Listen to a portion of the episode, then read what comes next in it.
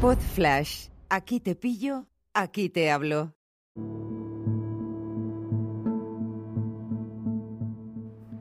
Hola a todos, ¿qué tal? ¿Cómo estáis? Hoy es 29 de mayo de 2022, después de la Champions. Quiero comentar algunas cosas. La primera de todas es que fue el único partido de la temporada que hemos visto en casa. La verdad es que no somos muy futboleros, pero mi hijo Oliver de 8 años, pues eh, bueno, creo que aunque a él tampoco le llama la atención este tipo de cosas, ni, ni verlas ni jugarlas, creo que es bueno que haya una parte de integración con sus amigos, con la gente del colegio, con, con el poder jugar al fútbol en el recreo en el nivel que él quiera, ¿no? que él elija. Pero es verdad que no, no habíamos visto un partido juntos nunca y menos una final de la Champions. Y como digo, es el único partido que hemos visto esta, temporada porque, por supuesto, eh, no nos ha dado por pagar eh, para ver fútbol. Dicho esto, eh, yo nunca he sido muy futbolero, lo que pasa que, bueno, eh, sí que he sido más futbolero que mi hijo, eso seguro, con su edad, en el entorno en el que en el entorno de mi barrio. Nunca he estado en un equipo de fútbol que me obligara a ir los sábados o los domingos a jugar, cosa que mi hermano sí. Y bueno, yo mientras tanto leía y escribía cosas, cosa que hace mi hijo, con lo cual en eso tampoco hay demasiada sorpresa. Fue una experiencia muy chula, le estuve haciendo pedagogía sobre las reglas, sobre la... Lo más difícil fue lo del fuera de juego, especialmente en el gol anulado a, a Benzema. Y la verdad es que fue una, una, una noche muy bonita compartida con mi hijo. Encima ganó el Madrid, con lo cual me alegro porque, bueno, es mi equipo. Y quiero reflexionar sobre varias cosas a nivel futbolístico que, aunque me dé igual un poco este deporte, sí que me llaman la atención. Lo primero es que me cuesta mucho entender los fallos eh, en, un, en un deporte que, a, nivel, de FIFA, de UEFA, de Federación Española de Fútbol, huele, tanto a chamusquina. O sea, huele a opaco, huele a, a trapicheo y a, y a, dinero por doquier, ¿no? Me parece que los fallos de, de, retransmisión, de organización, son menos, menos perdonables. Lo mismo pasa con Radio Televisión Española. El comentarista estuvo nefasto, hablando durante 20 minutos sobre la puerta número Z, número Z, que mi hijo eh, lo dijo varias veces, ¿Cómo, ¿Cómo, se puede ser? ¿Cómo no hay nadie que le escuche y le diga, oye, que no es número Z, que es letra Z? Este tipo de detalles, así como comentarios que no tenían nada que ver con la realidad, como que por fin volvíamos a una final de la Champions después de 2015, la final del Barça. No sé a qué se refiere, cuando ha habido finales posteriores en las que ha estado el Madrid, que también las ha ganado. No sé, eh, me parece que en el caso del fútbol y de radio y televisión española que dicen que llevaban tres o cuatro días en París, que dices tú, ¿para qué? Para, para cometer este tipo de fallos cuando supongo que es una señal que, que, emite la UEFA para todo el mundo. Bueno, eh, dejando aparte esto, me gustaría reflexionar sobre algunos jugadores del Real Madrid sobre todo, empezando por Courtois, que para mí fue la estrella del, del partido. Eh, me pareció muy bonito, me pareció muy romántico el hecho de que el, mismo portero que sufrió el gol de Ramos en 2014 en el minuto 93 y que le arrebató su primera Champions fuese el mismo portero que ayer salvó al equipo en más de 5, 6, 7 ocasiones con unas paradas impresionantes.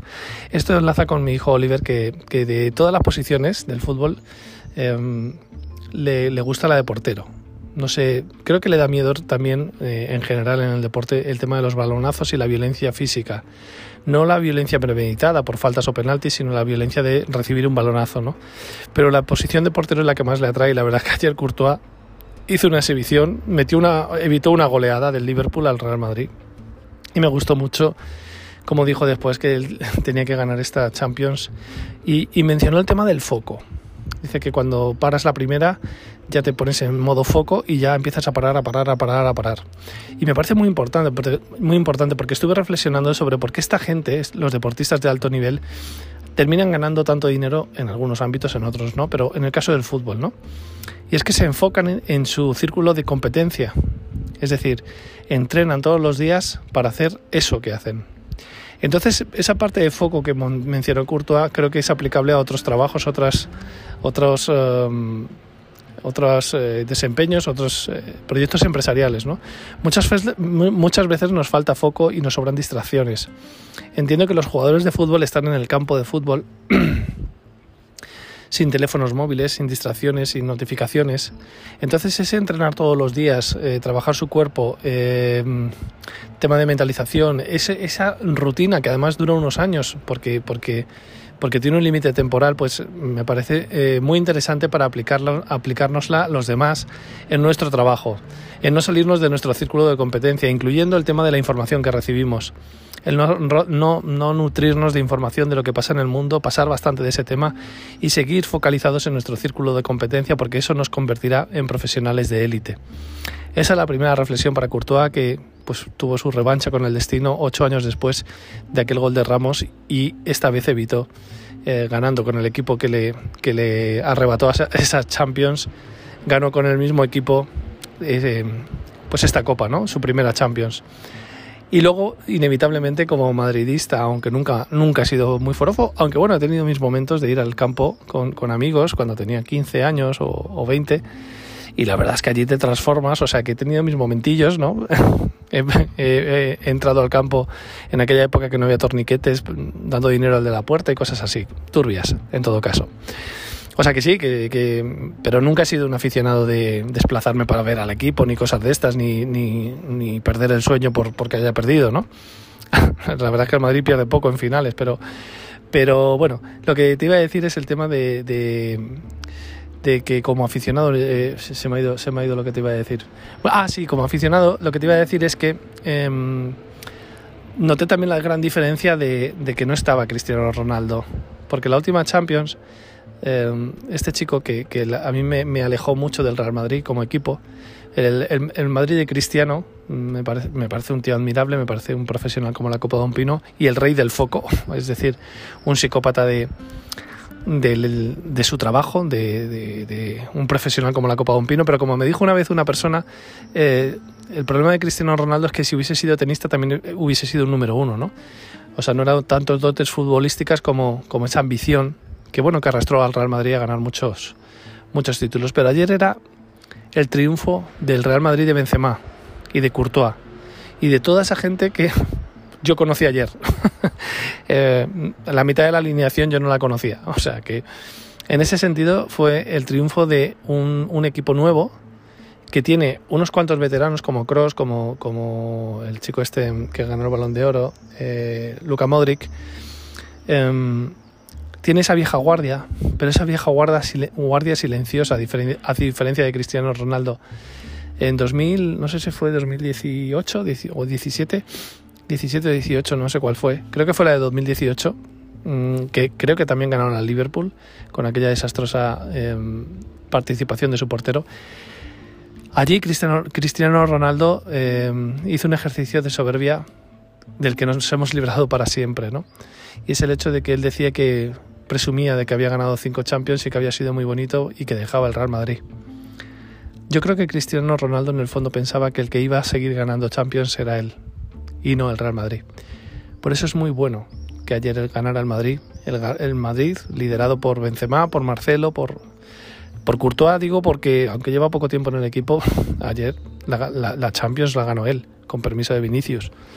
Pero este, esta vieja guardia silenciosa, este Benzema silencioso tirando a sosete, pero efectivo, trabajador, esa gente que está, me gusta, me quedo con la idea del foco que dijo Courtois, es lo que más me interesa de la Champions de ayer porque es un poco traer a este podcast una reflexión empresarial o de emprendimiento sobre esa dedicación, ¿no? Y cómo, cómo ser consciente de que hay trabajos, hay proyectos, hay sí, hay trabajos en los que es injusto y además es mentira atribuirte tú todo el mérito. ¿Por qué? Porque esto es un equipo, porque son 11 jugadores, porque entre todos son los que ganan. Cristiano ha dejado de ganar Champions y ojalá no gane, ninguna más, sinceramente lo digo, por el bien de su soberbia y de su ego. Porque eh, en aquella última final que ganó el Madrid antes de esta, en la decimotercera Champions, él presumió de que tenía cinco pues ayer, nueve jugadores más del Real Madrid, a esos a los que dejó, porque él pensaba que él era el que llevaba la estrella, él era el que lo había ganado todo, nueve jugadores del Real Madrid ayer se convirtieron también en jugadores con cinco Champions. Es una lección sobre la humildad, es una lección sobre el trabajo en equipo. Yo he trabajado muchos años en, un sector como el sector del clipping en el que tenemos que leer pues al principio 200 periódicos en papel y 500 revistas al mes y luego todo se complicó con los medios online. Era un trabajo en que era imposible hacerlo una sola persona y siempre he sentido la sensación de que es el equipo el que saca adelante todo. Tengo un libro que se llama Pareja y Equipo. Eh, espero escribir este año otro libro que se llamará Familia y Equipo. A mí, para mí la, suma de la gente, la suma de, de todos, aunque ese eslogan me trae recuerdos de gente, de gente fea, pero esa suma de todos, que somos más que la suma de las partes, o sea, que, las partes individuales, eh, me parece muy interesante. Y hasta aquí la reflexión de la Champions, que me pareció que para un partido que vemos tuvo un montón de incidencias, que mi hijo diría, madre mía, y qué mal está organizado este mundo, pero que disfruté con él, que el Madrid ganó, que bueno, que se sacan muchas lecturas sobre, sobre que hay un intangible, ¿no? Que el mejor equipo eh, sobre el papel no era el Real Madrid y sin embargo ha eliminado equipos que le superaban teóricamente. También me acordé de Mbappé, pero este es otro tema que dejaré para otro momento que quizá nunca llegue porque ya estoy hablando mucho de, de fútbol. Me quedo con la idea del trabajo en equipo, de la humildad, de, del trabajo silencioso y sobre todo del trabajo enfocado. Por eso los futbolistas hacen muy bien su trabajo. Te animo a que hagas lo mismo. Enfócate. Gana tu Champions. Un abrazo fuerte y que pases un gran domingo. Chao.